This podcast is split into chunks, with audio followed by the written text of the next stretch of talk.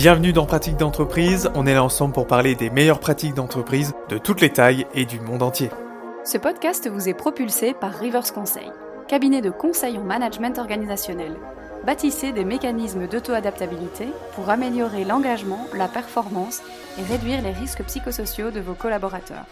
Rendez-vous sur riversconseil.com pour parler de l'avenir de votre entreprise. Eh bien bonjour à tous, bienvenue dans Pratique d'entreprise. Moi c'est Baptiste et je suis toujours ravi d'être là avec vous. Eh bien aujourd'hui, et on va notamment s'intéresser eh bien, à une entreprise qui a décidé de rendre les centres d'appel plus éthiques. Alors, avant de commencer, eh bien pour petit rappel, vous le savez, c'est la sortie du livre 200 bonnes pratiques d'entreprise, qui est un véritable recueil d'exemples concrets hein, d'entreprises du monde entier, de toutes les tailles, en matière eh bien, de bonnes pratiques. Alors sachez qu'aujourd'hui, eh bien, ce livre est disponible sur euh, vos plateformes préférées en format numérique, en format e-book. Euh, et, ça, vous retrouverez un lien directement dans la description pour pouvoir justement, eh bien, euh, potentiellement le regarder si ça vous intéresse. Et puis, sachez que la version papier arrive très très prochainement, le temps de faire encore quelques petites adaptations. Et puis, dans tous les cas, vous en serez bien sûr informé. Alors, l'entreprise en question, c'est une entreprise surtout spécialisée eh bien, dans les domaines des outils marketing. Alors l'entreprise, hein, qui aujourd'hui compte à peu près 700 collaborateurs, a dû faire face évidemment à, des demandes spécifiques des clients et pour cela, elle a créé eh tout simplement un centre d'appel de service client au sein de l'entreprise.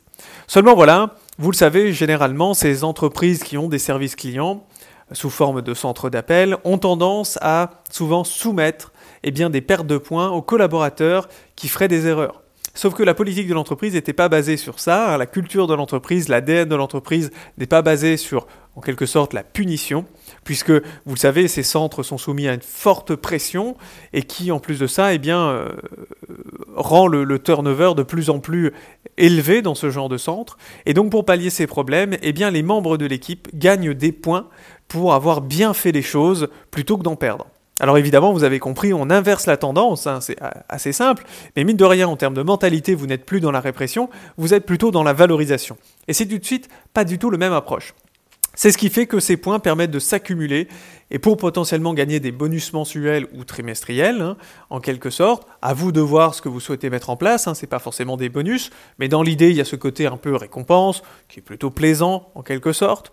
Mais dans l'idée, eh bien, ils permettent surtout de libérer une véritable pression de mal faire son travail, ils autorisent le droit à l'erreur, le droit à l'erreur qui est réellement super important et eh bien de nos jours.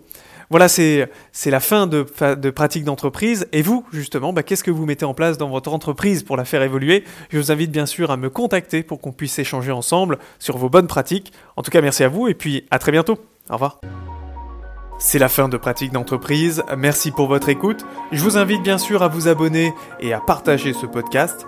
Si vous souhaitez changer la manière dont vous collaborez, je vous invite à aller sur somacracy.org, le lien se trouve dans la description. En tout cas, à très bientôt pour de nouvelles pratiques d'entreprise. Rendez-vous sur riversconseil.com pour en savoir plus. Cliquez sur le lien dans la description.